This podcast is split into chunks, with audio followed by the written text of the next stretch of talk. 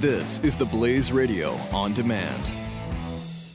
The founder of this company 10 years ago was trying to sell his house. He's, you know, he's kind of an important guy and he said to his wife, "If this is what it's like for us, how do people who have no clout ever get around this?" So, he started a company and it went into business I think 3 years ago. Their deal is their word is their bond. And they are people that listen to the show. They are just like you. Now, how can I say that? Because I'm the founder of the company. realestateagentsitrust.com. Ladies and gentlemen, Billy Hallowell and Chris Field, the Church Boys. From the sublime to the ridiculous, but mostly ridiculous. And have played a wonderful Sunday afternoon. I hate these guys.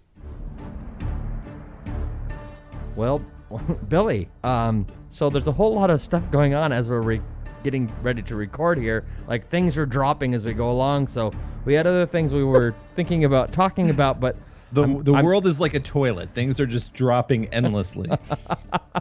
So I'm kind of wondering if maybe we set aside some of the stuff we plan to talk about, get to it later, and kind of start by addressing the hippopotamus in the room. Oh boy. So Cankles, aka that's not nice. It's not kind or Christian. Is something wrong with you? You went there. So, so Hillary Clinton. Um, there's a new report that has come out today. Not a report, like actual documents from the government. Now, remember when Comey, FBI Director Comey, decided that there he laid out the entire case for a prosecution of Hillary Clinton. I mean, laid out the entire case. Spent 15 minutes laying out the case for perse- persecuting, persecuting, prosecuting Hillary Clinton. Right? She would have said it was persecuting, Right, but right. yeah. So he lays out the entire case for prosecuting Hillary Clinton, and the the last ten seconds of his little spiel says, "We don't recommend pers- prosecuting." I can't. Why can't I get the words right? We don't recommend prosecuting Hillary Clinton. That's our was recommendation. there, is to wasn't there a word that I was doing that with for the longest know. time? I don't know. Pie and cake. I think you kept getting those two mixed up. Stupid. and so then he goes and testifies before Congress, right? Comey does. And there's the summary notes of the F because the FBI had had interviewed and talked with uh, Hillary Clinton for a long time, and there are the notes that they took, and whether, and they told Congress they would give them the summary of the notes. They give them the notes and and a summary of the notes, and that came out in the last couple weeks, and it's heavily redacted. Well, today, Friday, the FBI released, excuse me, the FBI released, uh, the sum the their summary to publicly the the summary public the pu- released publicly the summary of their interview with Hillary Clinton and it's heavily redacted. However, there are some very interesting portions. Yes, Billy.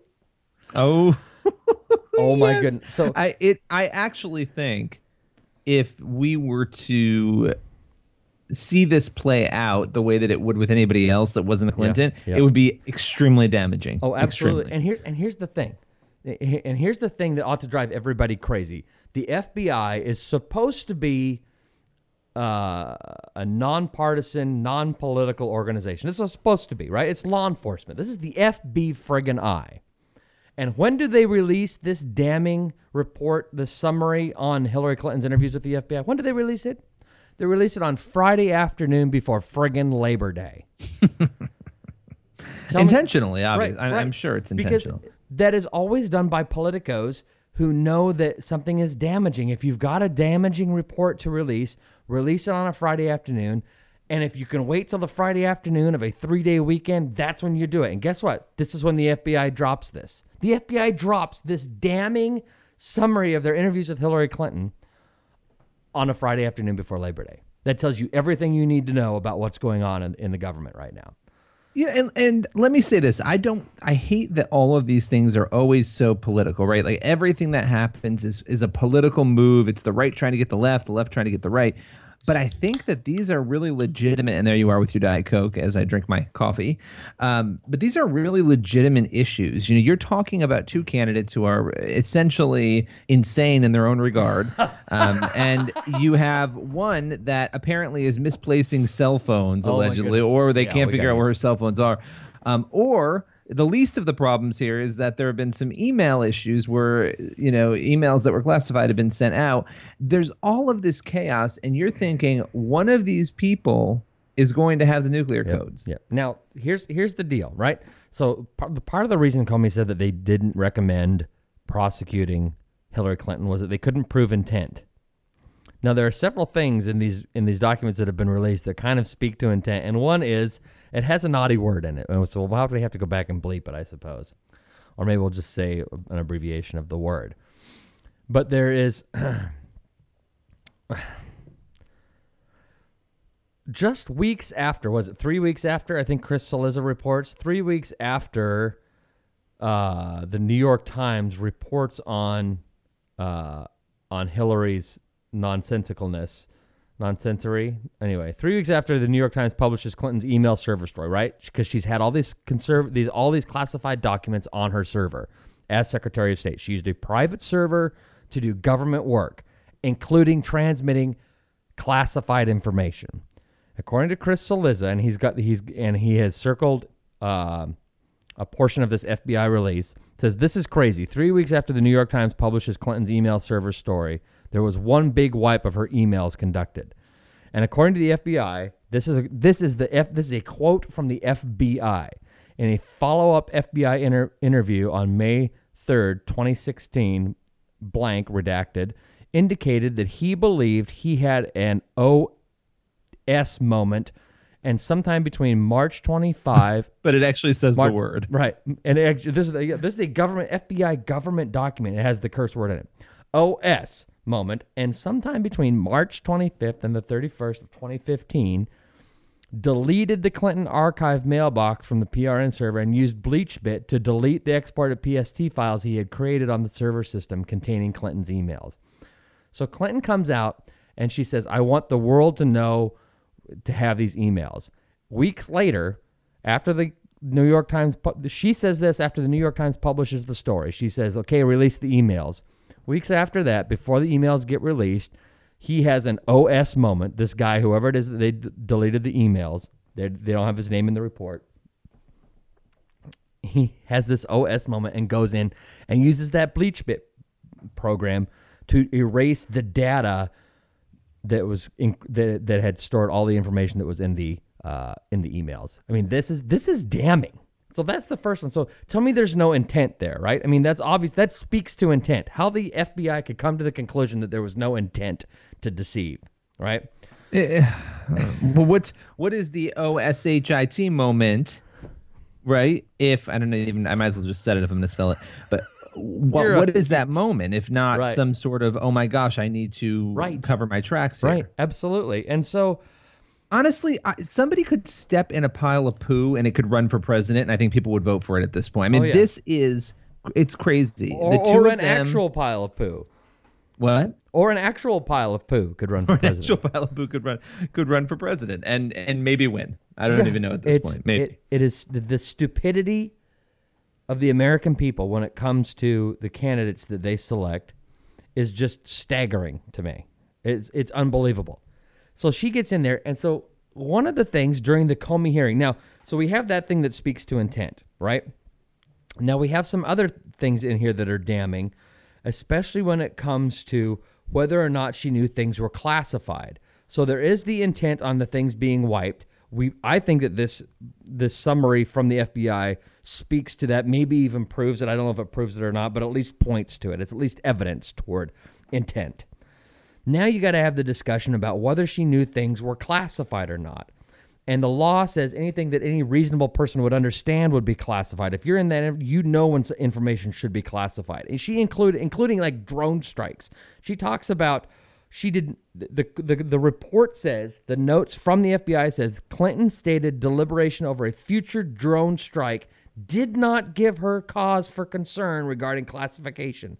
She had communications about a future drone strike in those emails the information that would be classified, and she had no concern about uh, military operations, whether or not they were classified. Look, uh, th- this is the thing with all of this. I don't believe whether somebody's under oath or not. I don't believe that she may. You may play stupid in a sense, right? It's much better to Yep. go in. I would assume, and I'm not a lawyer, but it's much better to go in and say, "I didn't know. I didn't know the process. I didn't know how that worked. Oh, Yep. I didn't know that the little letter next to the, all those things that was C meant classified. I Oh, thought it was an- an alphabetical system. Yeah, Uh, that's- and- why we're watching some Sesame Street special. That you know, you can say all of those things, and it sounds much better than saying I knew and I ignored it, or I didn't care, I was careless, because I would assume that that's a little more illegal Yes. than saying I didn't know. Stupidity is, you know. Unless unless it's a, a bigger, broader crime that impacts somebody else directly, Right. stupidity is a better defense. well, it's it's usually you, the punishment for it is usually lower, right? So Unbelievable. So if you're if you're not familiar with what Billy's talking about, he's he's mentioned this is another thing that's in the report that we haven't got to yet, but the marking of the little letter C. Now this was a big topic uh, amongst uh, Hillary's Democratic apologists during the Comey hearing, and during the Comey hearing, uh, Democrats loved to point out that only like three or six times amongst all these documents was there a little marking of the letter C on the margins of the document. And along those margins, where, where it says C, that is supposed to indicate this is classified material. Do not share this. Do not put it on non-secured, excuse me, non-secured servers. Are you This- burping or are you I was. hiccuping? No, I was burping Oh, okay. politely though. I was trying to do it politely so that nobody would know it and would or would call attention to it. Well, no, um, it, it was evident. Okay. So these letter C's, right, are supposed to indicate on these messages this is classified, don't share this, don't put it on an unsecured server, right? She should know this. The Democrats' argument during those things is wouldn't that be a very easy thing to miss? I mean, very easy thing at least not under, to not understand, but especially to miss and not know it was there and really not know what it meant, right? So their argument, though, that she would have missed these little letter C's, this little, and their point, just this little letter C on a, just a few documents, this little tiny letter C that would be very easy to miss amongst thousands of documents that she wouldn't have seen it. Well, the fact is, she admitted to the FBI that she did see the letter C there, and what she claimed is that she didn't know what the C meant. She thought it was just some sort of way of, um, let's see, uh, Clinton Learning, stated- learning the learning her ABCs. Right. That's Clinton- what I thought I read. Clinton stated she did not know what the C meant, which means she saw it.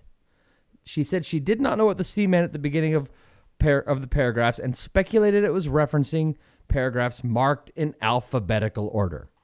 I thought that she thought it was a letter for Scrabble. That maybe she was thinking she But the fact is, she couldn't ad- figure out why the she- Scrabble board had all C's on it. She admitted to the FBI that she saw the letter C, and then she claimed she didn't know what it meant, which jettisons the Democrats' entire argument that she, that it would have been very easy to miss. No, she saw Well, it no, and wait, claims wait, wait, not know what most, it meant. You you already said this, but the most horrifying line is Clinton could not give an example of how classification of a document was determined. right and yet she's and she and she says i don't think i ever uh, she said what what else did she say? I don't remember ever receiving any training. Let's see. Clinton told fbi agents this is from the report. Clinton told fbi agents she could not remember ever receiving any training for how to preserve federal records or treat classified material. Clinton could not give an example of how classified classification of a document was determined, and Clinton could not recall or did not recall receiving any emails she thought should not be on an unclassified system. And yet, No, you want to know what I think? I'm gonna step out of my. I'm usually the nice one out of the two of us who's like, I'm not gonna. I think, and this is me saying alleged, alle- alle- allegedly, as I like stumble over myself, that Hillary intentionally went into this, intentionally used a server that was private so that she could send and receive whatever she wanted, assume she would never be caught, assume nobody would ever come after her, assumed it wouldn't be a problem, but if it ever did become a problem, she figured, you know what? It's my server. I'll be able to get out of it when that time comes. And I think that is exactly the problem with the Clintons. I agree, and I think that you're spot on in your analysis. And I love somebody in ex, ex in explum uh, somebody on Twitter responding to a report that Clinton had told the FBI she thought C classified marking on emails was a way to put up paragraphs in alphabetical order. He responds, L O effing, but not says effing. It actually has the word L O effing L. Did she wonder where A and B were? I mean, we're being, we are being ruled by idiots. We have we well- are we act like idiots. We We elect idiots, and then we're surprised that we get idiotic things from the people we elect. I mean, I'm, I'm looking up. I'm loving Donald Trump's feed. I'm just looking at it right now. It's September 1st. Poll numbers way up, making big progress. And then, like every other tweet is about polling because that's obviously where the issue's been for him. And the interesting thing, and I've said this to you every day, she has gone from seven I points know. in the Real Clear Politics average. It's now 4.1 points. Yes, I think you're going to see her go to three. You know, once you're in the three range, you are. It is possible. He still has to get those margin of- swing er, states. It's in margin of error, but the national number doesn't really matter. It's the state by But- state number that matters. Can I can I ask a question here? Yeah. We we always talk about likely voters. These polls are generally restricted to likely That voters. is a better. Okay. That is a more reliable statistic. I agree. Right. I agree. Always I agree. Except this year I don't know. Be, and, he, and I, because and I think it still is. But but I, this election's like no other. Yeah, right. I, I, think, mean that, I think, it is I like think no voter other. numbers are going to be way down this year. I don't think we're going to have the same record. I don't think we're going to have the same turnout we had in 08 or in 2012. It's I either going to be way down or way up, and I think it's going to be way down. But it would not surprise me. But if it's way down, then then then likely voters is definitely a more accurate statistic. unless Trump. I mean, look, I don't know the methodology of how different polling firms, you know, I don't have the data in front of me, go about figuring out these likely voters, right? Obviously, I would imagine past voting history, if you've said you voted. Um, you're going to have a lot of people, like you were saying, who may not vote, but you're also going to have a lot of people who maybe haven't voted who are like, wow, Donald Trump, he's going to make America great again. Right, but they determine that when they when they ask the questions again, as you said, we don't know how they determine it, but they do have a method of de- making I'm that sure. determination. I'm sure. I still. I, I still will be interested to see, and it, and it may be par for the course, but I don't know. It's such a bizarre election. so weird. So okay, so the last and the funniest so far of the notes that we've processed, right, is is the BlackBerry situation. I can't. This woman is a. I really oh, can't. Oh, see, so remember how Hil- how many devices did Hillary Hillary tell us she had? One, wasn't it one, at a time? Like she said, she kind of indicated no iPad, no iPhone, that she just had a BlackBerry, and then there was photographic evidence that she didn't have just a BlackBerry, right?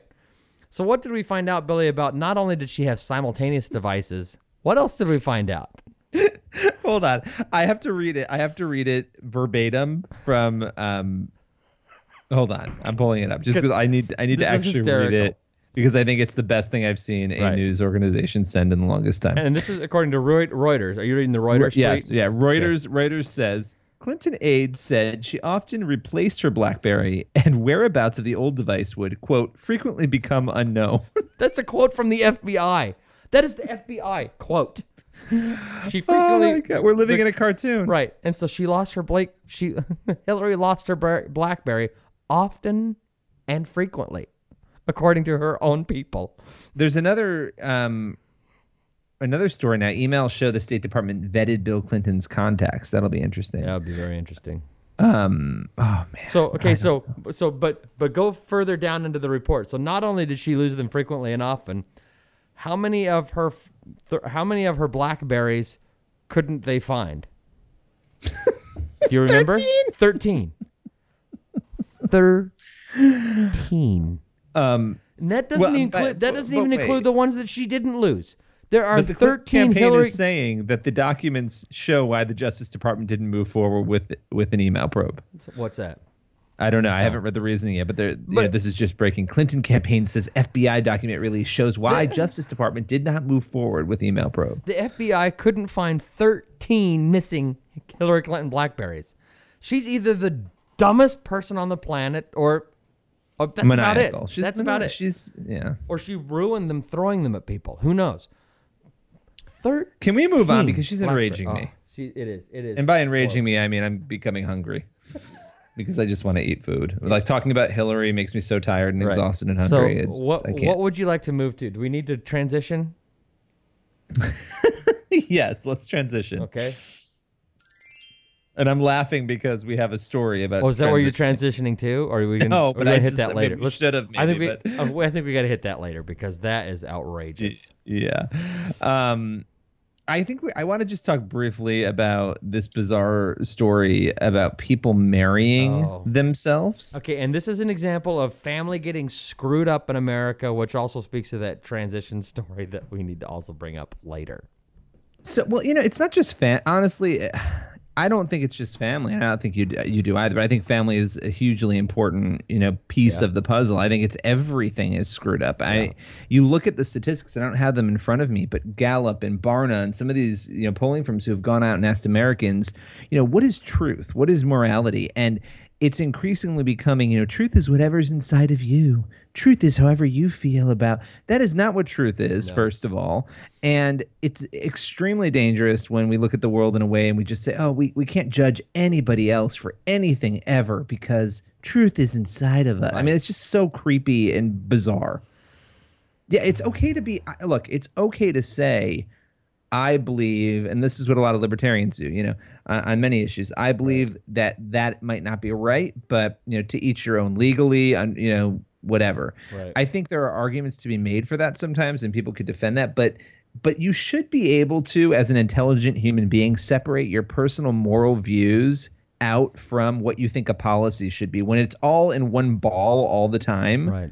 I think, and you may and you may oppose both, right? Like on gay marriage, you may oppose legalization and the theological, moral, you know, whatever. Right. Anyway, I'm on a tirade. I just I- it's crazy to me. But yeah, you're so this is this story is, and we had this on Deseret News. I did not write this. Um, it's so sologamy, sologamy uh, instead of polygamy, so sologamy, sologamy. There we go. Solog- sologamy. Sologamy. I don't even. I don't even. I I'd bet never heard sologamy. of this. Right. I don't even know. Uh, but it's a wedding for oneself. Wedding for one, and you basically, um, and apparently this is happening. It's not like a huge thing, but it is happening in Denmark, in the U.S., and Japan, and single women mainly, some men apparently, uh, they're pledging formal ceremonies to love themselves, be good to themselves, and treat themselves as their best friend. Honestly, are, is this is this ser- is this for real? Well, it's all of the what is, the, the the the the self affirmation stuff, all the crap that we teach kids. What is the what is it that we always criticize in the schools? Uh, self confidence and all this, all the just we have to make ourselves feel better about ourselves. And it's like it's it's and it's not one of these disgusting. I'm going to quote love myself when it's like when you're talking about love yourself, you're talking about actually doing something else with yourself. Okay, but like, people are going to have all this. Uh, what what does it say? So like a wedding, it's not attracting a tidal wave, it's capturing attention in parts of the world. Where where is it? Uh, uh, pledging formal infor- pledging informal cer- ceremonies to love themselves, be good to themselves, and treat themselves as the best friend. Right? To have all the I, I don't understand this idea that we have to constantly pander to our own feelings and feel good about ourselves. But It's that's just the world that we ridiculous. live in. It's But look, that- asinine. It is fascinating, but I would actually argue, and I love Netflix, and I love you know we live in the on-demand world. Everything is yep. on demand. Everything is the way we want it, when we want it. We fast forward through commercials, which by the way I love. I mean, everything though. Not only is it the way we want it to be, increasingly we have news outlets that reflect what we want them to reflect. We have we all live in our own self, you know, created bubbles, and Yeah. so I think I do think that when you don't have God as the center, and when you're loving yourself so self-centered that you've got you know you're you're praising yourself in these ceremonies or whatever even if you're not doing that that is taking place of having god at the center of your Yeah. life and and revolving around that even with all that other stuff that other static right I, I agree. um not that look there may be people marrying themselves who love god very much i just think but it's silly just, but it's just it is just example of being selfish and self-absorbed almost all the time. It's all about I'm just going to treat myself with respect and do all this because here's here's the fact. The fact is that you are an unmarriable, loathsome person, most likely. The reason that you're a lo- the reason so that you're vicious. and this isn't just women, right? It's this isn't just a women thing. It's men and women. The reason that you are unmarried and unhappy is because you are an unhappy person, and people who are around you become more unhappy. They don't want to marry you because th- there is a common denominator between um, amongst all of your failed relationships. You cow, you dope, you jerk who can't get married. There's a, You are out of control. and that that common denominator is you, the person, the person who has bad behavior, the person who has bad habits, the person who doesn't actually respect other people but is so focused on yourself. You are never going to find love and you're never going to find happiness in marriage if you're focused on yourself all the time. And it speaks to what you just pointed out, and that's the selfishness. And, and as Yeah. long as you are selfish like that, you will never be in a happy relationship with another human being. You can be happy in a relationship by yourself. That's not a relationship. That's maniacal. I mean, that's you're a crazy person Look, I, and a, and a loser this- and a loser.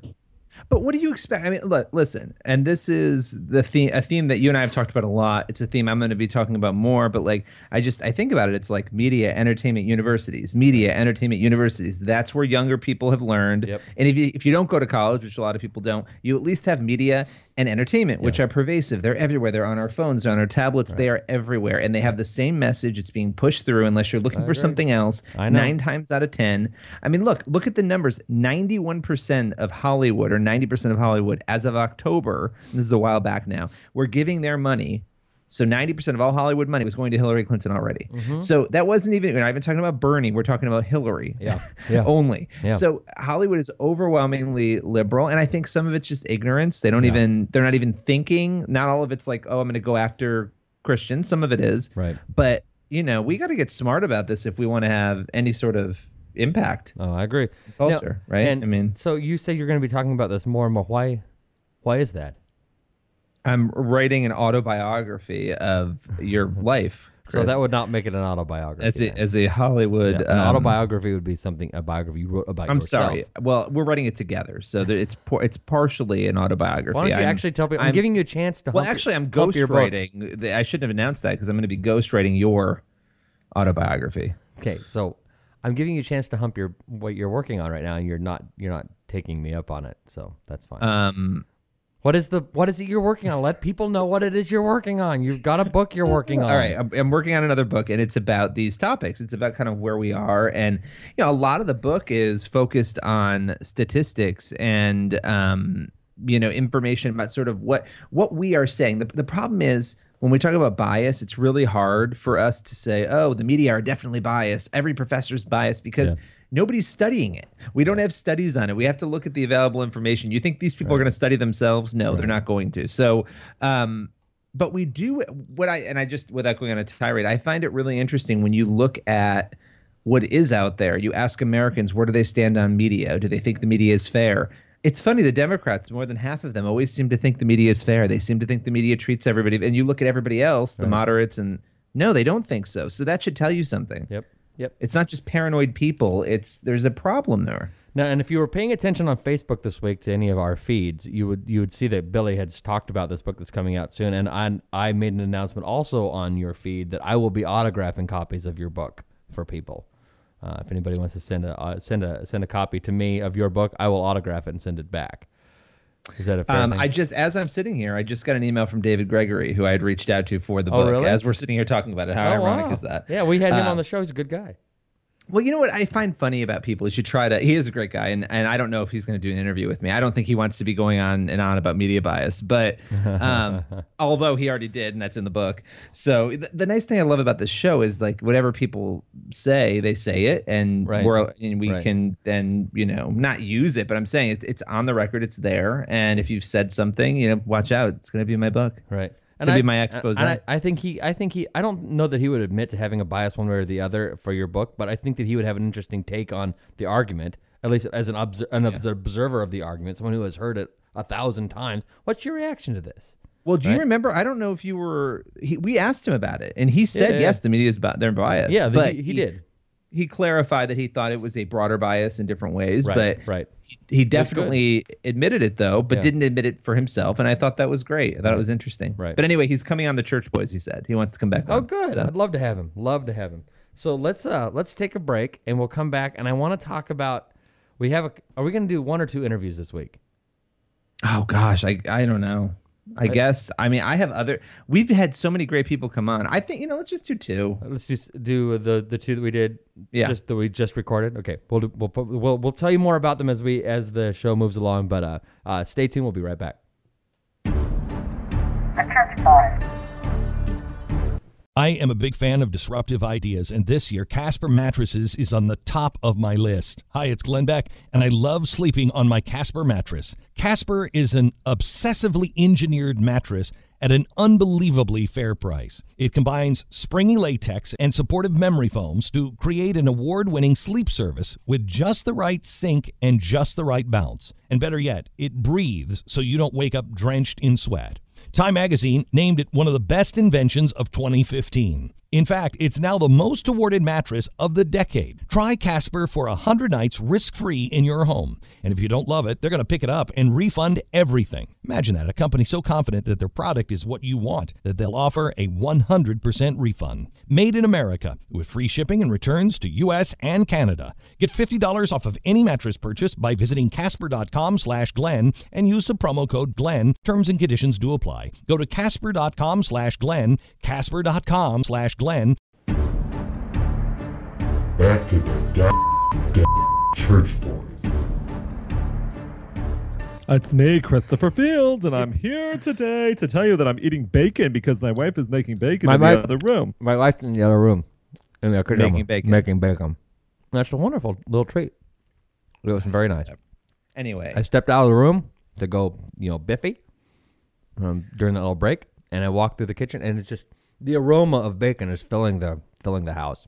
And the wife said, "There's some bacon. Would you like some bacon?" This is this proves the level of love that my wife has for me, and the fact that we've been married a really long time. Because this to me is the most romantic thing she's done in like the last ten years, and we just went on an anniversary trip, by the way.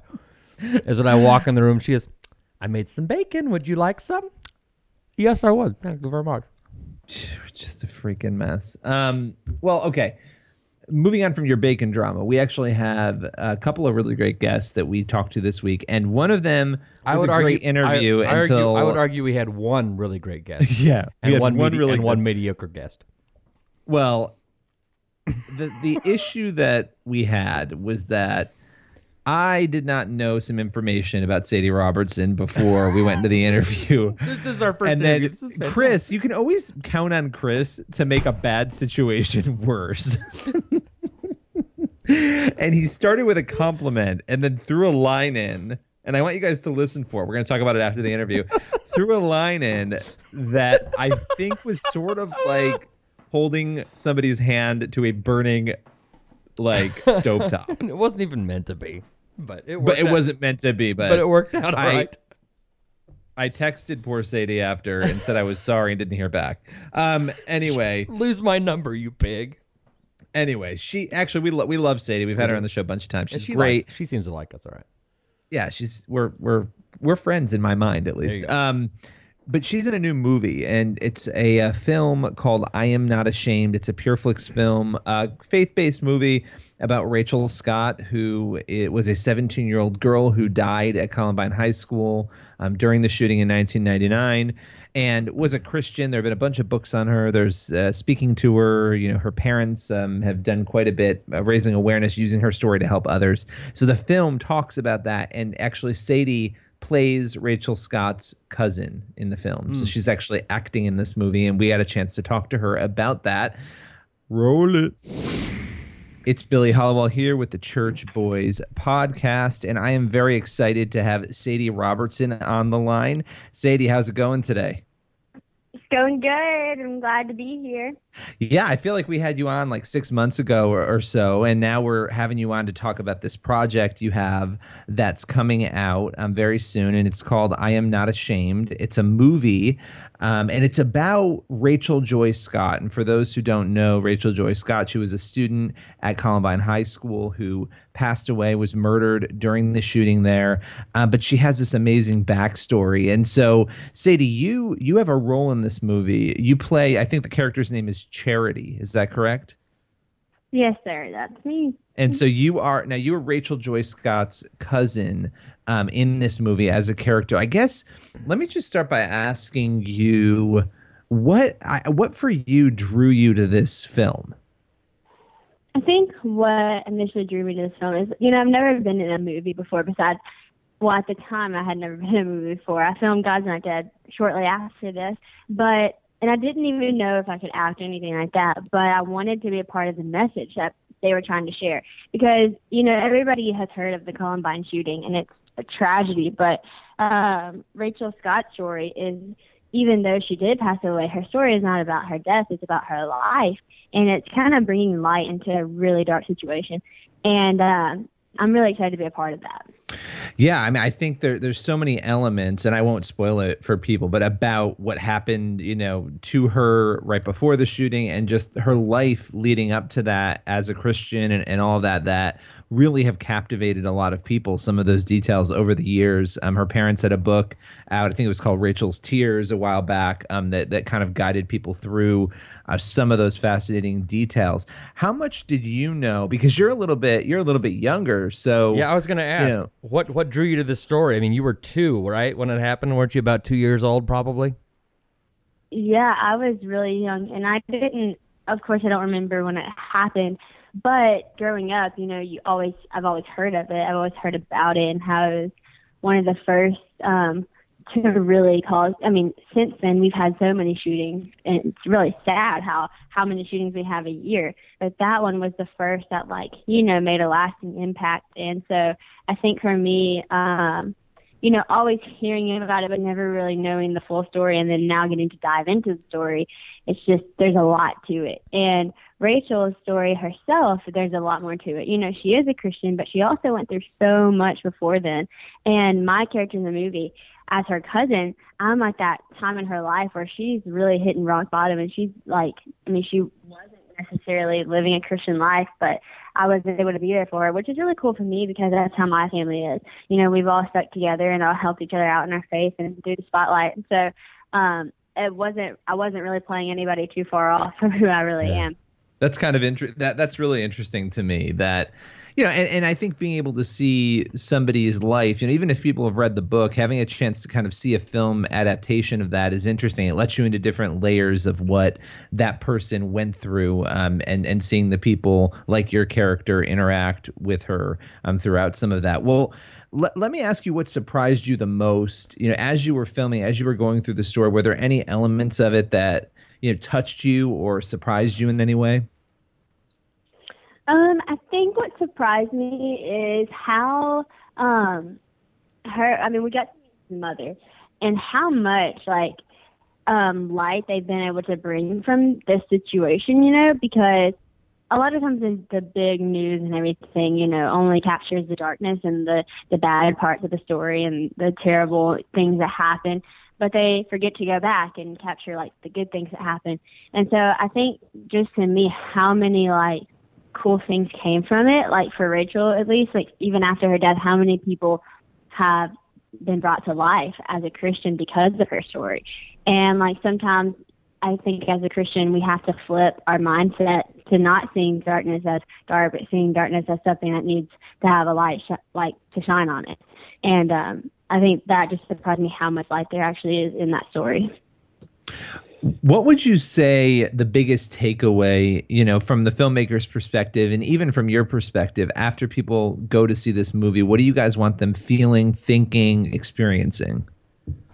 I think I would like people to know, especially teenagers and young adults. You know, we worry about what people are going to say about us if we'd say we're Christian or what people are going to think and all these things. But Rachel literally gave her life for it. And ultimately, as a Christian, that's what we're supposed to do. That's what we're called to do, to be able and willing to give up our lives for Christ. You know, when we surrender and we give Him our life, we literally give Him our life. And if that means dying, then, like, that's what it is. But today, we're so worried about what people are going to say or people are going to think. Like, it's so much more than that. And if you got to think, if you can't stand up for your faith because somebody's going to say something bad, do you think that you could if somebody held a gun to your head? And I know it's deep, but that's what happened to her, and it could actually happen to you, especially in today's time. And so I, just, I think it's going to get people thinking about their life and their mm-hmm. faith and how much it really means to them and the importance of it. Well, and it's and it's not just, but we we today, you know, either old old farts like me and young bucks like you, Sadie, mm-hmm. we are faced day to day with, you know, you know, stand up for your faith, or you're going to risk losing a job, or risk losing this friend, or you're going to risk losing something that makes you comfortable. And we can't even. We oftentimes are, are incapable of standing up, or we choose not to stand up in those situations. So what what have you used in your life? I know that your family has been very strong on this kind of stuff, standing for their faith when it comes to the to the show and other promotional um, practice uh, promotional opportunities that they have. What what is it that grounds you, and, and how are you able to stick with your faith and your family? How are they able to stick to your faith, their faith, and say, "I'm willing to sacrifice this, whether it's my life or my career or my well being or my new boat or whatever it, whatever it might be, uh, in order to stand for my faith." I think for me, it's just the confidence that I have in my faith. And there's a verse in Hebrews chapter 10 verse 35, and it says, Do not forget the confident trust you have in the Lord, for to be richly rewarded. And it says, like, patience and endurance is what you need now. Um, and it continues on to say all of more in a different verse about like how you have to be patient and you're going to go through times and stuff like that. In that verse, you know, it's not talking about being confident in who you are and yourself, but it's talking about being confident in who God is. And when you're confident in in what you believe and you're confident in in like the things that you know about God, then nothing can shake you on that. Because even if somebody does say you're stupid, you're you're wrong, you're you know all these things, like you know, and you're confident in the fact that you're right and that it doesn't matter. And even if you do die, and even if you do get made fun of, and even if you do all these different things, you know that it's going to be richly rewarded. That confidence you had in God, and I can tell you that reward is going to be a lot better than whatever reward you're going to get on earth. Um, and so I think that that's just the thing. It's just about being confident in your faith and about what you believe. And whenever you are, then nothing can really shake that. I love it. No, I think I think that's uh, that's so true. And I have I have two more questions for you, um, and one of them is about the film because I know one of the things about about Columbine is that it was very violent, very awful. Um, how I know in the trailer you see this moment where Dylan Klebold and Eric Harris are, are walking towards Rachel. Um, how did the film, and maybe you don't know the full answer to this, but how did the film sort of handle that balance of the violence of what happened and also showing the impact of what happened? Honestly, um, I can't answer that fully because I wasn't there that day filming. I mean, I was there, but I wasn't in the scene or anything. Um, but I think with the story, I know that they wanted to tell it for what it was. They wanted to tell it like they they didn't twist anything or turn anything. You know, they they're telling it how it is, and it was violent and it was intense, but there was also a lot of um for what it is. Like it, Rachel did what she did, and I don't I don't know if y'all want to say that because when you see the movie, you'll see what she did. But um, I think that I think that they just captured it exactly how it was. And you know, there's sadly there's a lot of footage from that day and a lot of witnesses, and so I think that they did a really good job of it. Excellent. And my last question for you, totally unrelated to the movie, and I don't know how you want to answer it or if you want to answer it, but I've been curious, and I'm not going to ask you personal questions, but I always I love watching, especially for for Christians in the public eye. You know, everyone's kind of looking and writing stories about you know, who you're dating and all of that. Is that ever hard? Because I know there's been a lot of press in the last month or so about you, and is, is do you find that frustrating? Is it not frustrating? I'm just curious, sort of the inside of how you deal with that mm. kind of attention.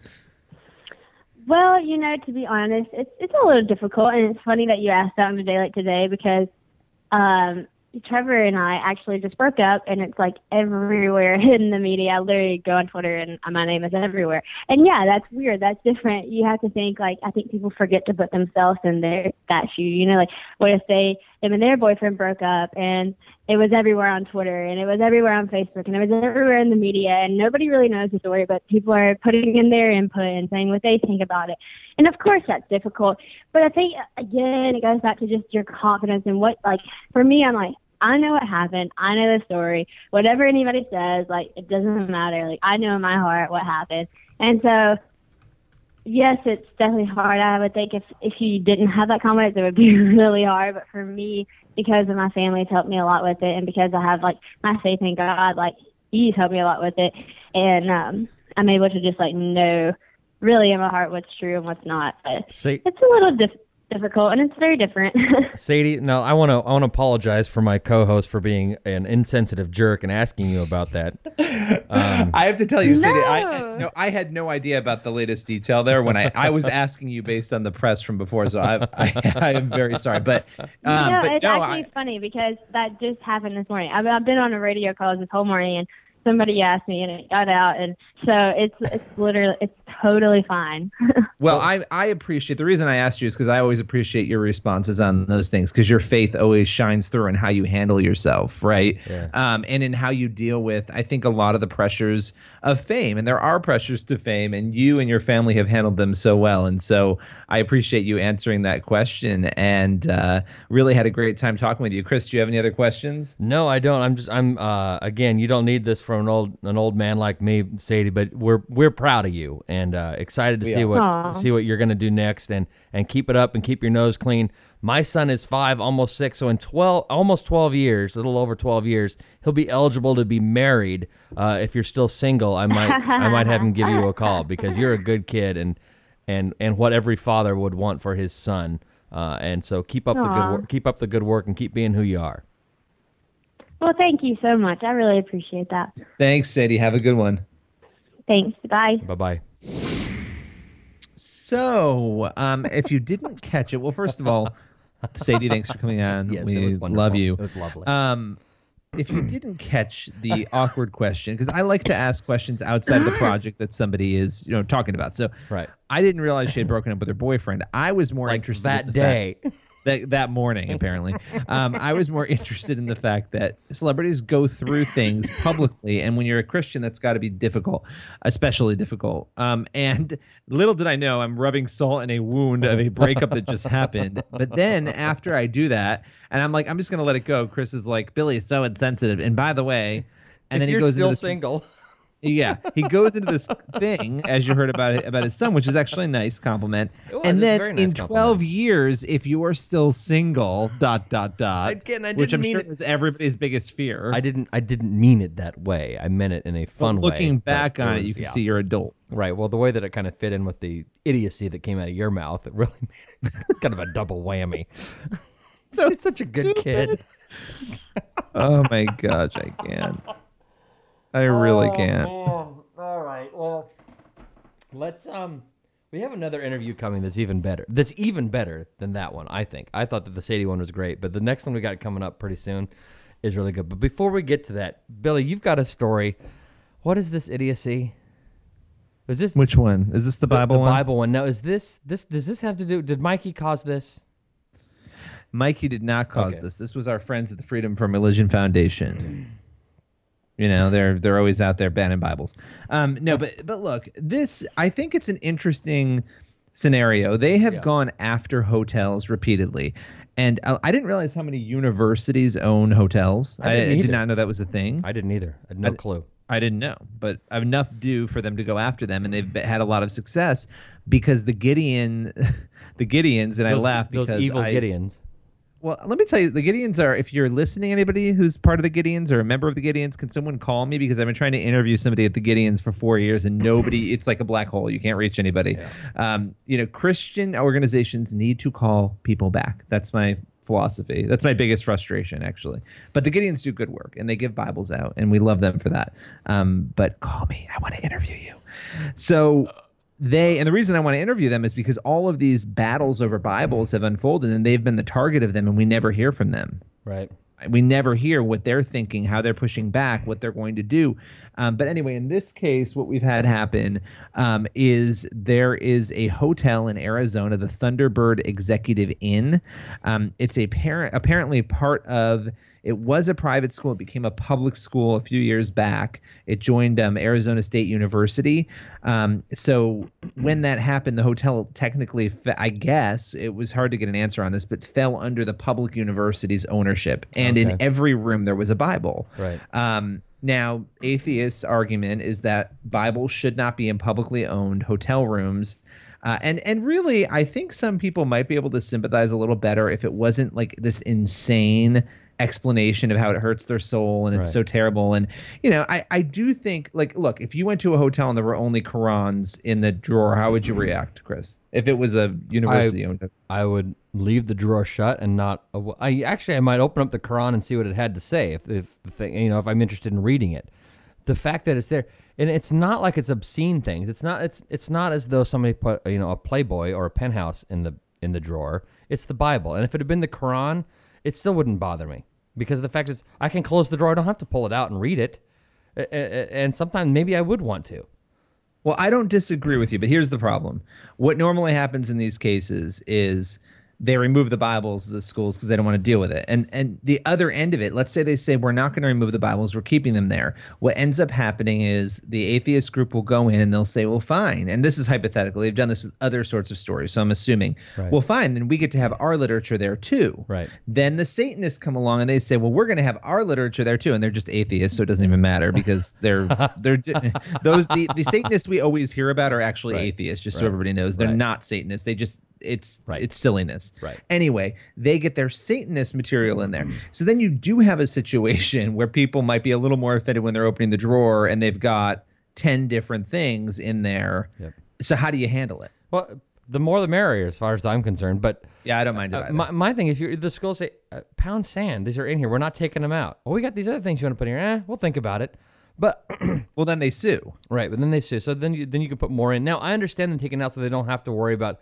Okay, we've got 15 different pieces of literature in here, cluttering the like the entire. We'd have to put it in a whole nother set of drawers in order to fill all the the, the garbage. But you know, I just you're gonna the, the where the appeal has to come is not appealing to the government to do the right thing. Is to appeal to the atheists and say, "Can you just leave people alone?" So what if that's in there? It's not hurting you for it to be in there. And if this hotel, if this university-owned hotel happened to decide they were going to put Korans in all the Bible, or it's, and and this, and the fact is, the school didn't put the Bibles there. Some other organization already had, and if some other organization had already put Korans in there, I wouldn't be up in arms saying get rid of the Korans or get rid of you know whatever you know. But you know or, some or, or Book would. of Mormon or whatever. And yeah, absolutely, some Christians would. And I'd say, I'd say to them the same thing: get over it. Well, the Book of Mormon's been in a lot of hotels that I've mm. stayed at. Right, and- and that's- and and that's I, and of course, you know, I'm not a Mormon, but I have no problem with that. Right. Well, here's let me just read you the quote. It's not going to jump out of. It's not. It's not going to jump out of the bed at night and smack me upside the head. Right. It's in the drawer. Let me read you Annie Laurie Gaylor's quote. She's the co-president of the Freedom from Religion Foundation. She said, "Anyone zealous enough to read the Bible as bedtime reading will travel with one. The rest of us paying guests seek a vacation from proselytizing when we're on vacation." Um, what is what is offensive at private hotels and motels, however, becomes unconstitutional at public supported rooms. The only way to get offended by it though is to actually seek out to be offended because guess because where is the Bible? It's in a drawer next to the bed, a drawer that you never use. Nobody uses that drawer next to the bed. You simply don't use it. And the fact is, the reason you're offended is because you sought out a way to be offended, and you were bummed when you went to a hotel that didn't have a Bible because you're you find your completion, you f- can find your contentment only in being offended. And so when you go to a hotel, Mister Atheist, when you go to a hotel that doesn't have Bibles in it, you're upset because you're not offended. You seek to be offended. People who are easily offended are people who like to be offended. That's the only worth they find in their life is through being offended. Well, the broader theme here, though, it's like everything else we were talking about culturally. The, you know, uh, there is a movement to try to push the Bible out of society. And what I love, and I've actually been found this to be helpful in my mind. I think I don't want this to be an excuse for people not to try to fight back against this stuff. Right. But you know, and the gospel has survived 2,000 years, um, you know, and, and obviously the Bible survived beyond that. Right. Um, and so when we look at all of this, it's like, yes, okay, this is going to impact society. Fewer people might be genuine believers, but the gospel's not going to go away. It's going to thrive always. It's going to grow in parts of different parts of the world always, in, until you know, until the end, right? Until that that time comes. So, okay, you know, congratulations, you banned a Bible from a hotel, um, but Right. you know, It- it's, it's, it's silly like- to me. I just, I don't, I'm not that you- worried about some of this stuff anymore, like I used to be. A Bible sitting on a counter or in a drawer is not proselytizing. It's just a resource. Well, they would say it's a public university, and so, they're not so does it, do they demand that the public university block if they're if the 700 what's the 700 club channel on, 700 club on what channel is it on christian broadcasting network cbn right Yeah, don't give them any ideas, okay so if the if the atheists find out that this university hotel has uh, a direct tv package and cbn is part of that direct tv are they going to insist that the hotel block cbn from televisions in the rooms Possibly. I mean, that's but that's that's the thing, right? Well, it, what if there's a, what if there is a clock radio next to the bed, and someone likes to listen to the radio as perhaps for as an alarm for when they wake up? Are they going to block any sort of Christian radio stations that might come through on the FM radio? I mean, what's don't- you know, where do I- they draw the line? And the fact is, they draw the line when they can try to eliminate any sort of Christian message from the public square. That's where they draw the line.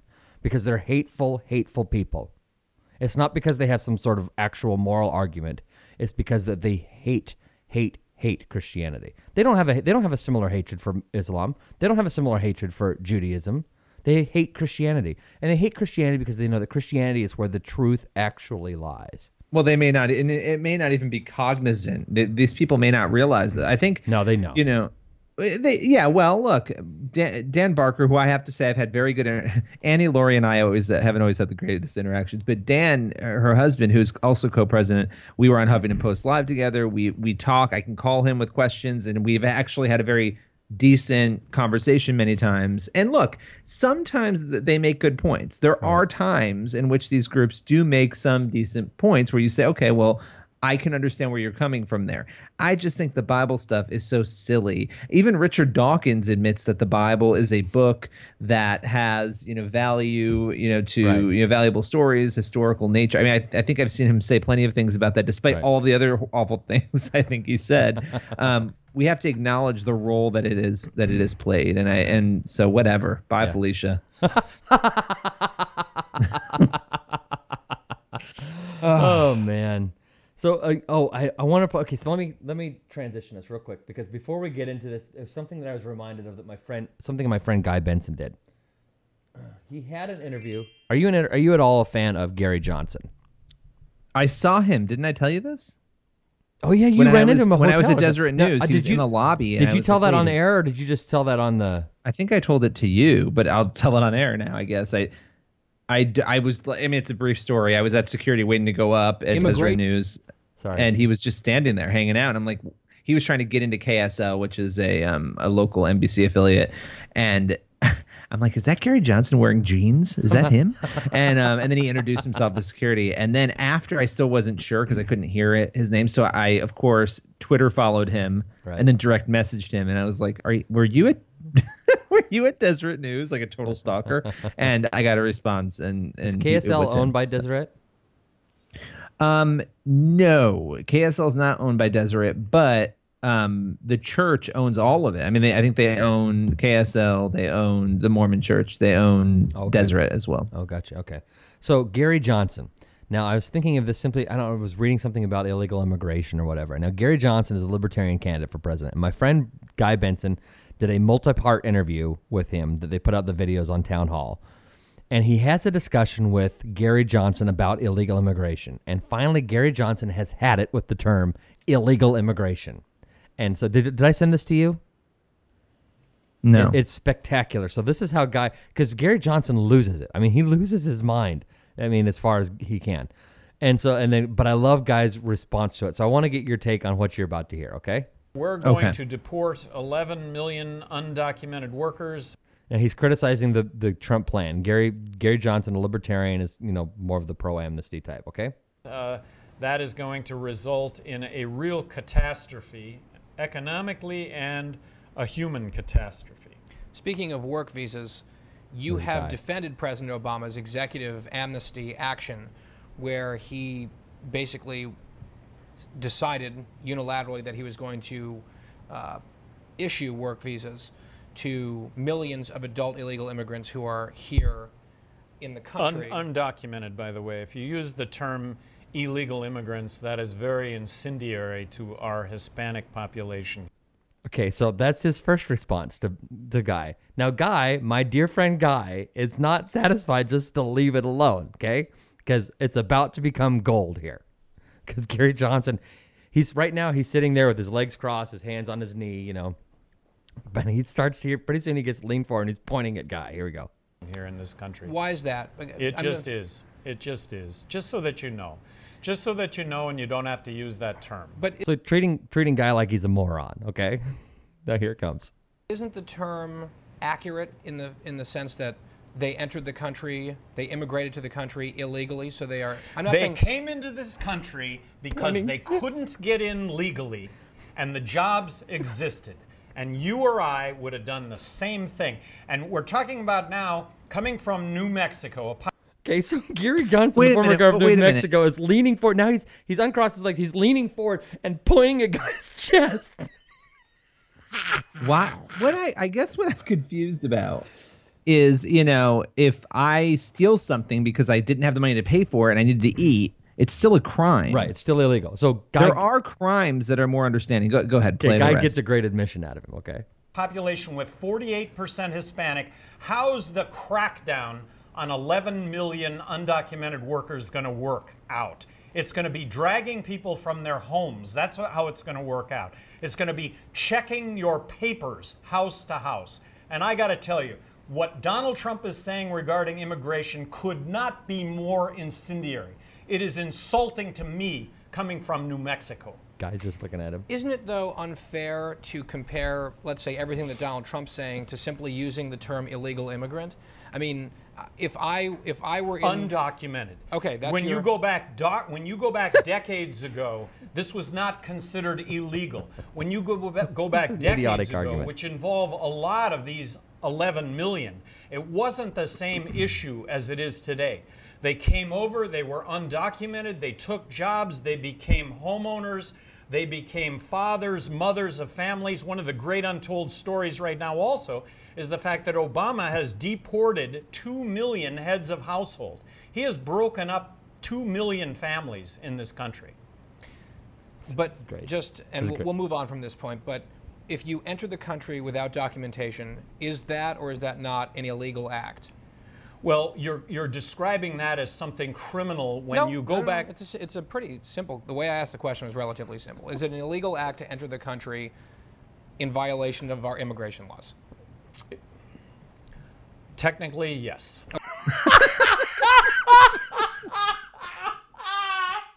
Where was this interview? Where were they? It was, it was uh, town hall. So Ben or not Ben, Guy Benson did this interview with Gary Johnson.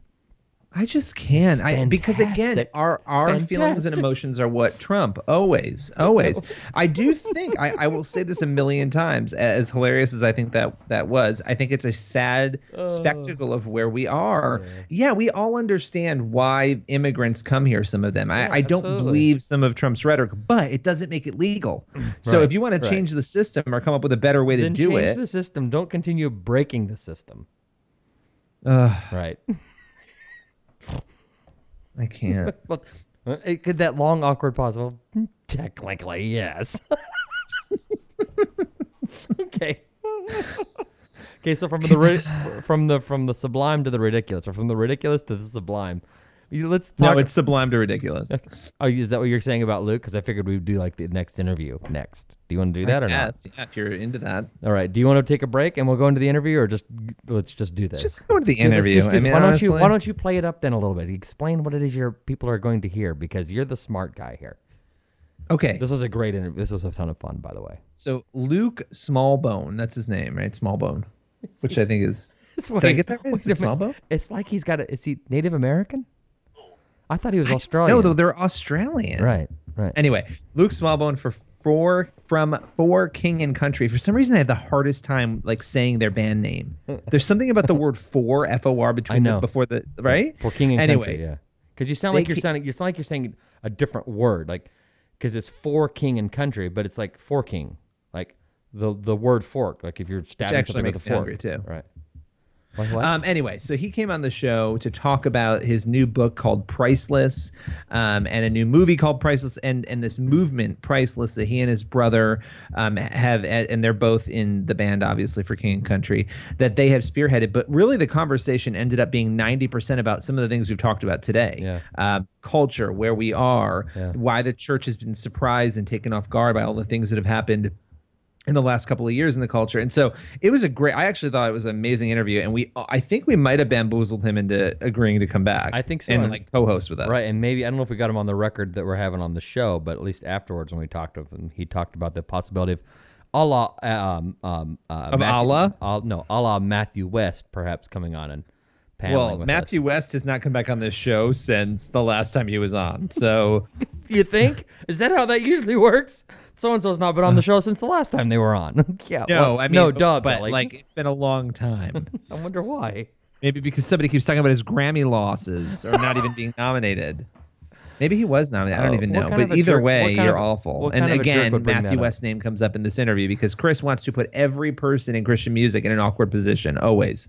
It's just They all have wonderful, nice things to say about Matthew West. Because he's amazing. He's a great Sorry, guy. She has a great personality. That's what. I hate you. Is she roll pretty? it. Is Just she roll pretty? it. No, she has a great yourself and roll it. personality. Stop yourself and roll it. Okay. It's Billy Hallowell here with the Church Boys podcast. I've got Chris Field on the line, and I've also got Luke Smallbone of For King and Country. How you doing today, Luke? I'm good, man. Thank you for uh, taking time out of your day to hang out with me for a little while. Hey, no, thank you for coming on. We're we're excited to have you. It was. It Um, is. It is nice. It is good of us to slum it every once in a while, right, Billy? Dude, I, I'm telling you, I'm amazed. I'm amazed when these people line up these these interviews. I'm like, do these people really know what they're getting themselves into? They really want to listen to me talk. no, I think the question is, do you know what you've gotten yourself into coming on coming on this show? You have to. There do you Chris go. Field, He's- you he's- know, he's learning Uh, but that makes that that makes for a much more exciting day when I I- when when we begin an interview like that. There you go. well, let me. I, I want to dive into about a hundred different things here, but um, you guys obviously you make good music, you're popular, but you have a lot of other things going on. One of them is a book that you've that you've written alongside your brother. The other is is a film that is coming out related to that book. But I wanted to ask on a broader scale, you know, the priceless movement, this this notion Yeah. of people being priceless. Can you take me through what that is and why you guys um, had started that up? Yeah, yeah. So a little bit of backstory about For King and Country. Uh, originally from Australia, moved here when we were pretty young, and my older sister was uh, was an artist who went by the name of Rebecca St. James. And so Joel and I kind of grew up out on the road. I, I was a lighting director at a very young age, and Joel was a stage manager, uh, both before it was legal. Uh, but uh, we uh, we also did background vocals, and we grew up uh, out on the road. And so we, at some point along the way, were like, well, what would it look like if we were to to sing songs, you know, uh, you know, write write songs, sing on some demos, just see where this whole thing goes. And and we had been doing that for a number of years. And then our older sister uh, invited us out to uh, do some girls' conferences. All right, so women's conferences, kind of mother daughter things. And and so she was like, "Hey, what about what about you guys come out and do a couple songs, and then you can back me up as well." And so it was it was a, a great opportunity. But at the same time, we were sitting there going, "This is not what we thought our career was going to amount to, playing women's conferences." You know what I mean? It was kind of a little bit of one of those situations. And so, but we found ourselves there, and we had done a couple of them. And our mother actually came to us, and she said, "Hey, uh, this is obvious, but you guys are the only guys here." and I really actually feel like you you should say something from a guy's perspective to all the women. And so we we were actually kind of stumped by that. We're like, that's actually a really good point. We we really should do that. We shouldn't just like come play and leave. And so we we we started talking about this priceless movement, which was we we, we started saying, hey, uh, to women, culture says for you to talk, dress, and act like you're cheap but we believe that there's a God who says that you're priceless. And, and we and then after the women's conferences, it become it had kind of started to pick up some steam, and we were playing uh, shows uh, to both girls and guys at this point. And we said to guys, hey, it's time for us to stand up and and stick out and be leaders in our relationships, be men of integrity, be men of chivalry. And uh, honestly, before radio hit and and all the other things that happened uh, it was the biggest thing that we talked about. I mean, people were like, "Yeah, that was a great show." So that speech that you did in the middle uh, about that, and so we realized that there was something to this. And about two years ago, we went to our older brother Ben, who's a film director, and said, "Hey, what do you think it would look like if if we were to take this message to the silver screen? What what would it look like if we would put pictures to this story?" And uh, and then obviously then came along the book as well. So that's kind of where we find ourselves and how we came up with this whole uh, this priceless movement. Wow. Um, yeah, well, and and what what you guys talk about in that movement is sort of you, know, you look at culture and things are very chaotic. There's a lot sort of going on, um, and and I want to get into some of that, but before we do, because I think we're on a good trajectory to dive into the book, um, the book and the film that are coming out. You've got the book Priceless. She's worth fighting for. Uh, take me through, and I think you talked about a little of this just now, but but why you guys wrote this um, novel, and and take me through the themes you're hoping resonate. Yeah, well, you know, when you're when you're making a uh, a movie, uh, we thought to ourselves, hey, obviously we want to get this message out to as many people as possible, and obviously there's people that go see movies, and then there's other people that that read books, and so we thought to ourselves, well, how cool would it? Because we we had the screenplay written, and and and you know it's out there with some LA writers, and we we're getting it back, and we were looking at, hey, let's make this film, but should we tag on a book as well? And so we actually wrote the book based off of the screenplay, which usually it's it's the reverse, which was really fun because as we all know, I mean, I was a big Lord of the Rings fan, and, and you read those books, and you're like, you read those books, you watch those films, and there are some holes in the story. Mm-hmm. And so for us, obviously, in every film, you have some holes in the story. And so for us, we were able to fill in some of those things. Actually, there's about five or six chapters before we even get to the beginning of the film in the book. And and the thing is, the reason why uh, we we we feel so driven to release music, write a book, and and uh, and a movie about this topic is, I believe that today's day and age is being discipled by uh, what's coming through their headphones, their speakers, and what they're seeing on screens, whether or not it be television television screens or, or cell phone screens.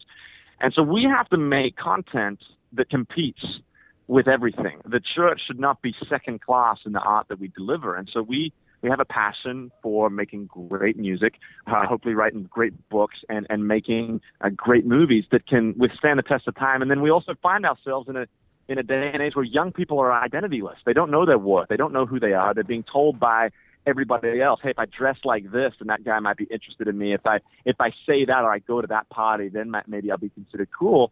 And we kind of want to say, whoa, whoa, whoa, wait up. That's not where it starts. And that's the real reason why we've got this book, why we've got the, the movie and, and the song. Well, you guys are kind of hitting a number of different. You know, my my concern, and this is something that I've actually forced Chris to listen to me talk about, but I've actually made Chris um, do an interview for this book that I'm working on, which is about kind of what you were just talking about. And I only bring it up because because you know, wanted my- to because you wanted to push your book in an No, interview with the a famous. isn't out until you wanted to March, push your so- book in an interview with a famous person. That's why you're bringing it up. There you go. Hey, I'm. A, hey, here's the truth. If you need to push your book, man, let's talk about that book. See, there we go. Well, it doesn't come out for a while, but but it's about it's about Hollywood media and universities and kind of how the, all of these things are reinforced. And if you don't go to church, those are really the only places you learn. Um, you know, and, and you talked about things coming through the headphones and all that. It's really fascinating to me that there seems to this this theme seems to be everywhere. What you just talked about, it's not just coming from one area. Um, and so if people don't do what you're doing, you know, the fear is that there's nothing to push back against that, right? To counteract that message in a, in any way. Would you say um that you think these dynamics have gotten worse? Do you think they've stabilized? I mean, when you kind of look at just the relationships, the way that women are treated, and, and all of that. I think that the church got caught off guard years ago by secularism. I think that they didn't have a, and we haven't had a plan on how to counteract the smartest brains in the world in media, to be totally honest. I, I don't think that we have actually thought to us. Our pastor said something very interesting. He said it's time for the church to intelligently and strategically handle very complicated matters.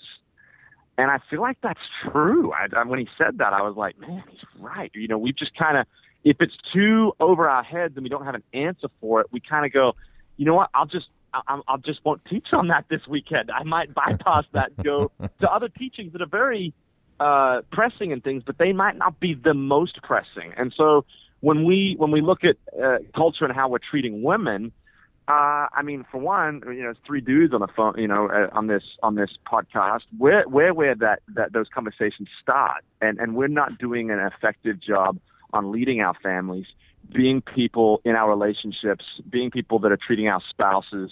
It starts in the, the small rooms of our lives Yeah. and gets wider. It doesn't. It's not. It's not once you and I and all of us get our messaging right on a podcast or on interviews or whatever that that starts to come inward. It starts in our families. It starts in our workplaces, and we need to be people that are are treating others as if they're worth something significant for that message Yeah. to really spread wider. And I would I would add to your point about the church. I think you're spot on that we're caught off guard by secularism, but I think it's also not just being caught off guard, but we spent a long time, you know. And I'm I'm one of those guys who's old enough that I was a fan of your sister's work. Um, and so I, I that's my age range. Yeah, he's right? super. He's Dude, super, you just dated yourself. I know, hardcore. I know. I, I don't want. super I don't want to talk I mean, about he's it. I, like want, I don't super want to talk about it.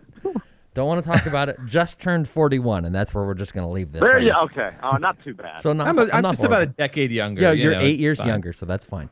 So, but but I would say that it's not just that the church was caught off guard by secularism, but that the church did so much time spending. We we spent a lot of time telling ourselves and telling each other what we shouldn't be doing, and we then refused to engage because we were afraid that the immorality of the world was going to make us ungodly when we got it backwards. That it's ungodliness, ungodliness that leads to immorality. Isn't that right? Man, you're uh, that's a, I mean that's a that's a great point. One of I, I'll never forget uh, when I was uh, I've been married six years, and when we were doing like our prep for marriage counseling, marriage counseling stuff, one of the, uh, that our counselor said, he said, you know what the number one thing uh, that causes divorce? And I said, uh, you know, you're just kind of like you don't want to answer Jesus. you just want to just say the right answer. Right. That it was obviously not Jesus. You try to do the Sunday school answer. Right. And I was like, what's the number one thing? And he said, uh, he said it's drifting. Mm. And what the church has actually done is because we're not willing to take some of these issues head on, is that we've drifted. Yeah. And so we've tried to play it safe. We've built up kind of religious walls. And, and dude, don't get me wrong, I'm a lover of the church. I don't want to be one of those guys that's just critical for, for, for the sake of being critical. I'm not that. I am in church. I love church. I want Right. to be a part of solutions. But we can't drift any longer. We've Right. got to be people that are actively, actively actually uh, creating solutions because uh, otherwise we end up just creating something that isn't Jesus. We create all the things that we think are, but it's actually not what Jesus taught. Right. Right. Yeah, no, for sure. I mean, what would you say um, to other people? I mean, look, you guys are you've written a book, you, you guys are doing this movie, um, and obviously you perform music. What what would you say to Christians about media, entertainment, universities to maybe try to counteract this? What what, what Yeah, should yeah. people do? Man, well, my whole theory is uh, we where we've gotten soft on our on our art. So if you look back years ago during the Renaissance, most of the great art was coming through the church. To be honest, you know they were. You know, you look at the Sistine Chapel, you look at some of the the paintings, the sculptures that was really kind of the modern the modern art of the time, right?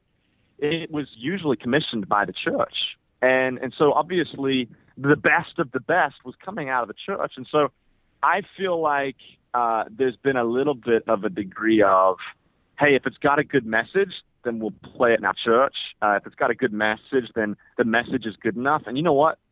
If our message is the greatest message in the world, then our art needs to match the greatest message in the world. So therefore, we don't need to be making music that's cheesy. We don't need to be making movies that are cheesy, that aren't being authentic and real. Mm-hmm. They're, they're, you know, some movies that we're that we're making are we're making movies as they should, as we hope them to be, not as they are, and, and not as we are.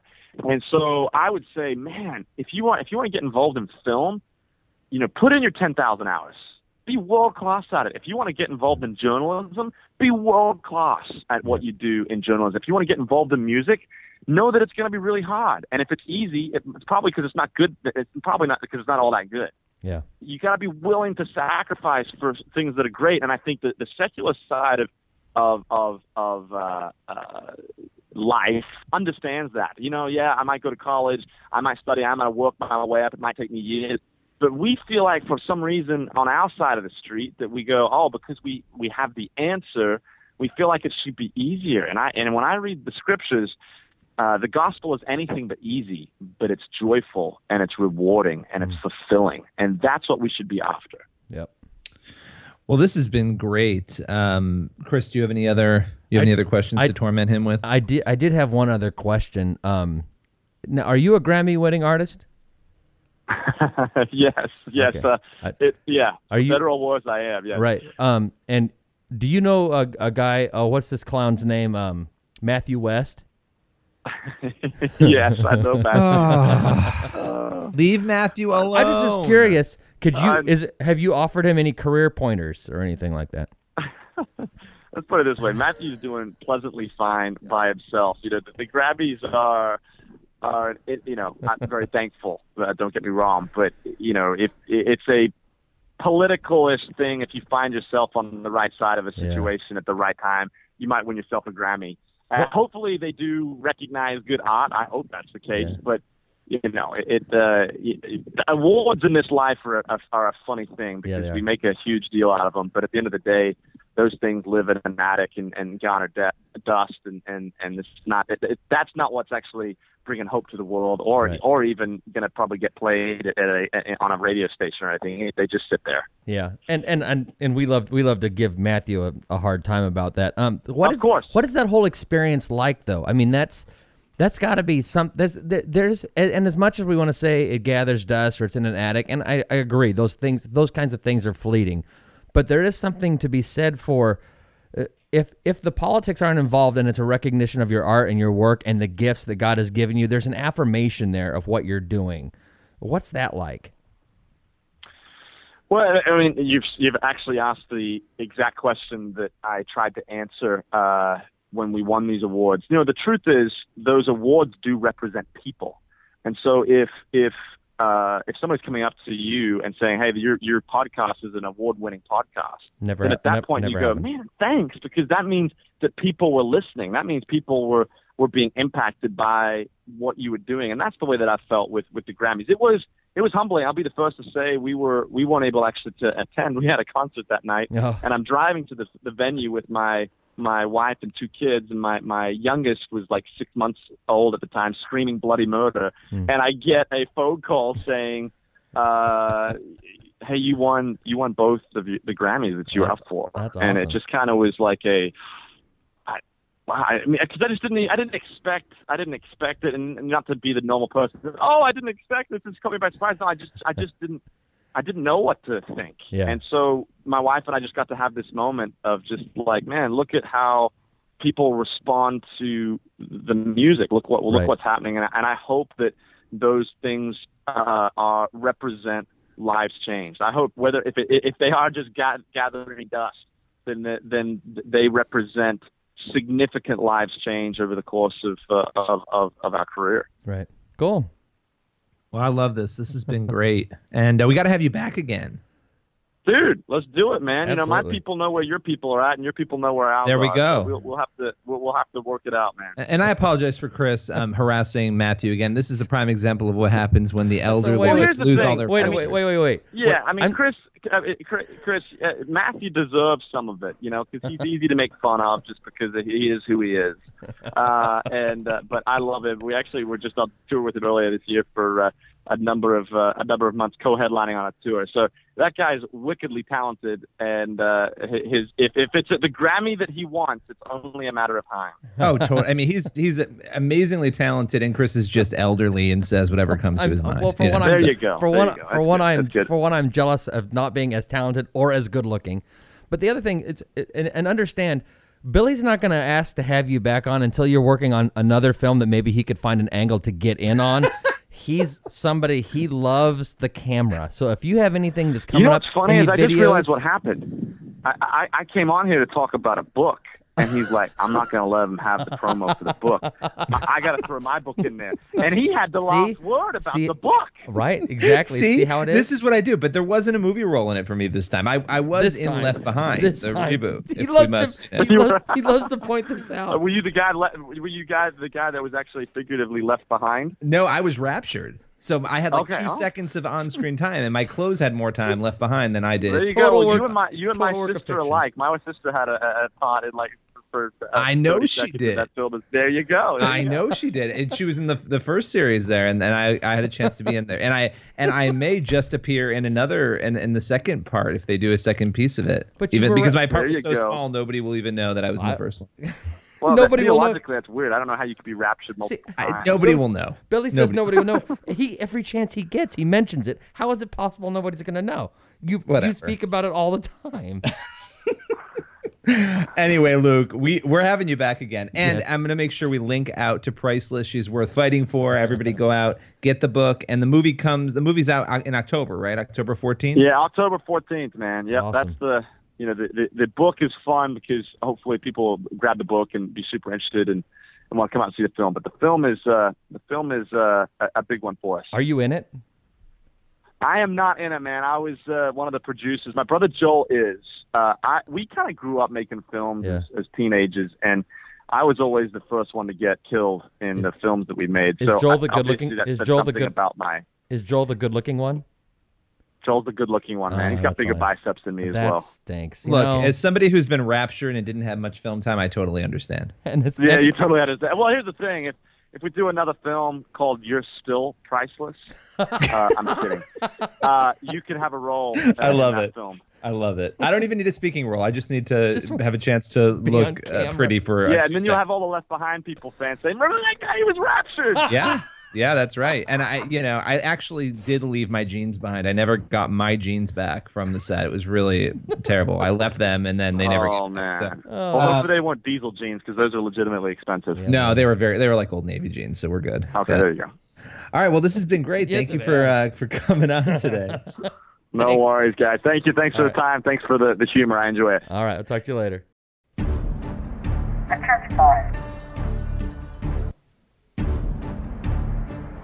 And now, back to the church boys. They're a real pain in my So, Billy, I was thinking we should have a little Aerosmith as we get into this last segment and this last story. Okay, you ready? Dude just had a baby, yeah, yeah. Dude just had a baby. No, no, you're- I'm you're not, not you're- feeling that. You're not entertained America is either.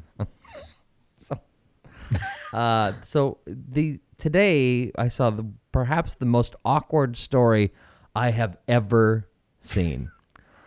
um, it is a piece that was in Time magazine by Jessi Hempel, and the headline, believe it or not. this is the world we live in now, folks. This speaks. Uh, Billy, you could probably just take this in this article and just slap it into your book. Here's the headline. This is an actual headline from a national publication. My brother. My brother's pregnancy and the making of a new American family. Here's the subhead. My brother Evan was born female. He came out as transgender 16 years ago, but never stopped wanting to have children, having a baby. This spring, he gave birth to his first child. I got news for you, Jessi. Evan was never a dude. So, did you read this story when I, I sent it to I you? I did. I did. I read it. Um, It's sad. It's sad. No, I mock it, but it's sad. It's very sad. I, yeah, I, I. But what strikes me, and the last thing I want to do is attack anybody or go against anybody Yeah, or make anybody feel bad. But I also feel like I'm tired of being in a position of not being able to say something kindly about what I believe and when and and because everyone else is talking about what they believe. So why can't I say what I believe? And I think this issue is a really tough one because you're dealing with issues that um, you know, like, look, when we talk about bulimia or anorexia or some of these other issues, we treat them very differently. And I'm not a psychologist. I'm not somebody who looks at dysmorphia or um, really understands all the elements of it. But I, I think we've gone from maybe slamming people and being so nasty about people to just embracing it unquestionably. And, and I don't know what the answers are on any of these issues. I think they're complicated, but I think that and this article talks about this that how how is society going to look at this? You know, how is society going to process this changing gender role? And I, I mean, and then the picture, uh, the picture on the story is what got me. The picture of the picture of quote Evan feeding breastfeeding the baby. Now, Evan is a chick who thinks she's a dude, right? So here's let me read the first couple paragraphs from this and and explain to me explain to me how we are not doomed as a society if we're going to embrace this. Now, if we were to look at this as some sort of um, strange behavior that's like that's not okay. Let's try to address this. That'd be one thing. But we're mainstreaming and normalizing this. And many americans even though they may be repulsed by it or think it's not okay or whatever are unwilling to stand up and say that's not okay okay? So here is the opening from this story. When the call came, my brother Evan was at work in the open o- was work was at work in the open office in Cambridge, Massachusetts. He shares with seven colleagues who, like him, again, this is a this is a person who was born female and decided that they this female decided she was a man, who shares with him seven ar- seven colleagues who, like him, help run clinical trials for a drug developer. The phone number came up blocked, so he knew it must be the doctor. He stood up, unsteady on his feet. Was he a little nauseous, or was that just adrenaline? He ducked into the hallway in search of quiet. My brother Evan, 35, is a stocky guy of medium height with a trimmed fuzzy, fuzzy blonde beard and two gemstones studs in each earlobe. Okay, there, that sentence is full of errors. My brother Evan is a stocky guy. No, your sister Evan is your sister is confused and calls herself Evan and is apparently big boned. Evan usually wears a Red Sox hat, and when he's nervous, he'll remove it and obsessively bend the rim. But on that September afternoon, both of his hands were clutching his phone, the right one cupping the left for privacy. Hello? You're unbelievable. This is Dr. Kowalik, said the voice. Do you ever have wait? Do you Huh? ever have like a moment with your wife where she's like, "Chris, you're out of control," like she has to rein you in? Sometimes. Okay, so so skipping because down skipping down a little bit further. The stocky comment. I can't. I can't. Evan knew he should feel excited. Again, she. Evan is a. Evan. So here's how we know that Evan is a she. Okay. Here's how we. It becomes proven within the article itself. We know that Evan is a she. It is proven. Evan knew he should feel excited, but instead he felt a chill of anxiety and anticipation. He'd wanted this for so long, he later told me, and had been getting had been close to getting it. Then four months earlier, he'd miscarried after Kowalik told wait, miscarried. After Kowalik told him she couldn't find a heartbeat during his first ultrasound. The doctor was brief. Evan was pregnant. Dun dun dun. So that's where well, we'll just leave it there. We continue to embrace this idea that someone who chooses to call themselves a man, even though they are female, is somehow a man, and vice versa. Men cannot become pregnant. Women become pregnant. Women carry babies. Women breastfeed babies. We are not seahorses, right? And thank God. but so this No, is this disturbing. And the picture, I mean, the, the multiple pictures they have of Evan breastfeeding the baby. Can this this child is so screwed at trying to understand how life actually is supposed to work. You have destroyed. I, I, I again, I'm going to sound like a horrible animal. You have destroyed the life of this child by doing this. You have completely perverted everything that you know should be taught as true, because you have your own personal desires and your own selfish ambition, and you're and you're hurting a child. That is selfish. Now look, uh, other people are gonna say, "Oh, that well, I'm a monster. You know, I'm a monster. I know. Well, you know, I think that you are somebody who just says it like you feel it. You don't worry about you don't worry about it, and you say it. I think a lot of and people I'm are not afraid. meaning that- I'm not meaning to hurt feelings here. That's not my point. My point is just very straightforward, black and white. Say, if you have an X and if you have two X chromosomes, you're a chick. That's how it is. You are not a male if you are pregnant and breastfeeding a baby you just gave birth to. That does not make you a man, right? It means that you are a female. You can call yourself whatever you want: a poodle, a female, a male, uh, you know, a desk, a television. You can call yourself a, a, a microphone. You call yourself whatever you want. It doesn't make you that. You are what you are. I think the challenge to this is, you know, how do you engage people for people who believe that this is not that you can't change your gender. That gender is not just something you, that you that's in your head. That gender is something more than that, which I think biologically we know it is. Um, how do you engage with people? Because you know, I know nothing you just said is going to resonate with anybody who you would want to reach with that because they're going to say you just said I hurt kids. You just said you know. So how No, do you that do it? beha- I don't that know. behavior hurts children. Right, right, right. And- I'm just, I'm right. saying, like the, the critique to you that people are going to give you is, well, you've said nothing to help, and I think this goes back. That's remember possible. our thing with Matt Walsh and, And sometimes, sometimes saying nothing to help, you're, you're, the person might say you've said nothing to help. Sometimes we have to lay out what the facts are, right? no, and I think that's, and I think that's true. I'm not, I'm not condemning you for know, saying what you said. I know, that's I'm fine. saying, you know, also there are different venues of discussion. There are people Right. saying, hey, you know, we we need to be having more candid conversations about this as Right. Christians. How do you engage? If you knew you had a, an audience of 200 transgender people listening right now, how are you going to talk differently about it to them? I don't know the answer to that. Right. I I don't know. I don't know that I know either. Other than, hey, we maybe we have 200 transgender people who are going to listen to this next and go, well, maybe he has a point. Listen. Well, will they buy our Or- mug? or- or- oh, oh yeah. We just found a whole new market, Billy. We have a whole new thing we're going to put on this.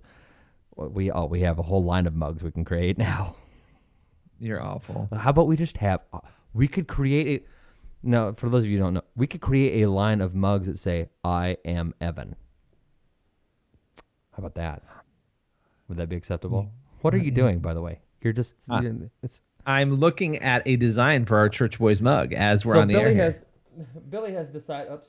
Billy has decided that um we're not making enough money doing this podcast, so now he wants to sell crap. Because zero dollars is, you know. He's not happy with the with the with the with all the money we're raking, and he thinks we need to be paid more for this silly podcast. So let's transition here. Wait, wait, no, don't. Okay. I just so, talked over no, what is what, what is it you're going to try to sell? Well, I wanted to sell the T-shirt because these T-shirts are only on sale till next Friday. There's a hoodie and a T-shirt, and these are not related to the Church Boys. This is I'm going to take any money that I get from this and donate it to the Run Against Hunger, which is the 5K I'm going to waddle through in October. Um, but it, it Chris is Chris is laughing. He can't even handle it. Anyway, I am selling uh, shirts that say "Just Pray" on them. They're all different colors. Hoodies say "Just Pray" on them.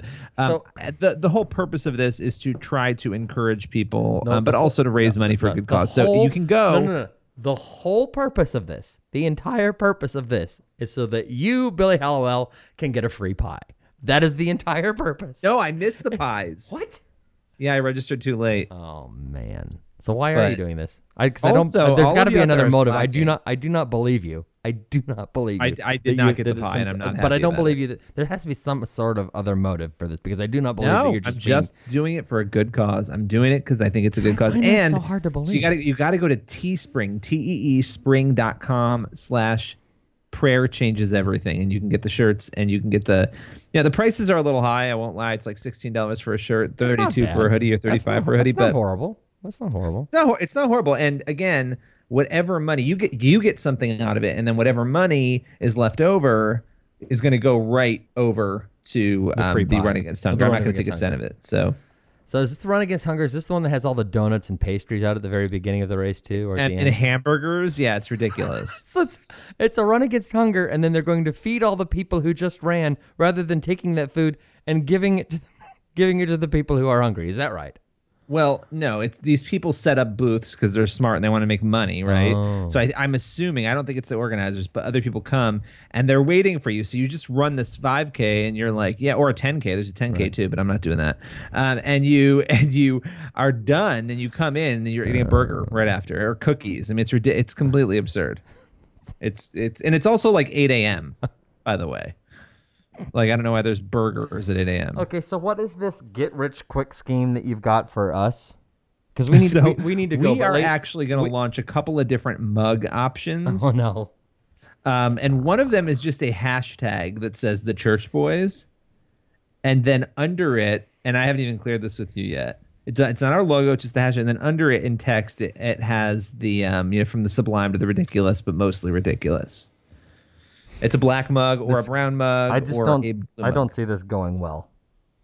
I think people listen. I want you guys to buy mugs, okay? And the, where you will go to buy the mugs will be teespring.com. And you guys have got to do this because we need to we need to sell the mugs in order for them to ship out. Teespring.com, T E E S P R I N G.com slash the church boys. And you will be able to, by the time this show runs and airs, you'll be able to buy your official church boys mug. Oh painful. So so uh, were you going to rake in a whole lot of money from this, or what's what what is what is it? what Well, is your intent here? What is what's your probably not going to make any money, but I don't know. I mean, why not? Okay, Well, I think there should be church boys mugs. I think you're probably right. So maybe we can buy all of them and then give them away because nobody's gonna buy these. uh, well, I think there. I think we got. I think we have some people who will buy them. But so you want people to go to where? Give the URL again before we get out of here. This is ridiculous. Teespring, teespring.com slash the church boys. Teespring. No, like T E E or the letter T. T E E. T E E S P R I N G dot com, Dot com slash the church the boys. church boys. And what's your one for your your uh, get a free pie? Teespring.com slash prayer changes everything. We've already. I've already sold like five or six Oh, of these wow, shirts. It's great. Guess how many? people I, guess how many. I've purchased. What? Guess how many of your shirts I've bought? Zero. Right. Guess how many I'm going to buy? Zero. Right. So so the, the really important one then is teesprings.com slash the church boys and people can get boys. get a delicious a, a delicious a fabulous mug uh what, what, is it gonna so have our, is it gonna have our faces on it Um, are you gonna do one with our well, faces or just gonna be know the if you text could get me a high, you know, I'll, see I'll try to send you a picture or something all right we'll see if we can Goodbye. so I don't understand but I don't understand the what led you to do this I'm, you know what? It's my latest. I'm taking a key from Sarah Rivette. It's my latest scam to make money. But I'm not making any money from any of the ones I'm doing to start. I'm just testing the waters. See if you can't give yourself some busy work, bring in some cash, and then give it all away. There you go. Hmm. The Church Boys.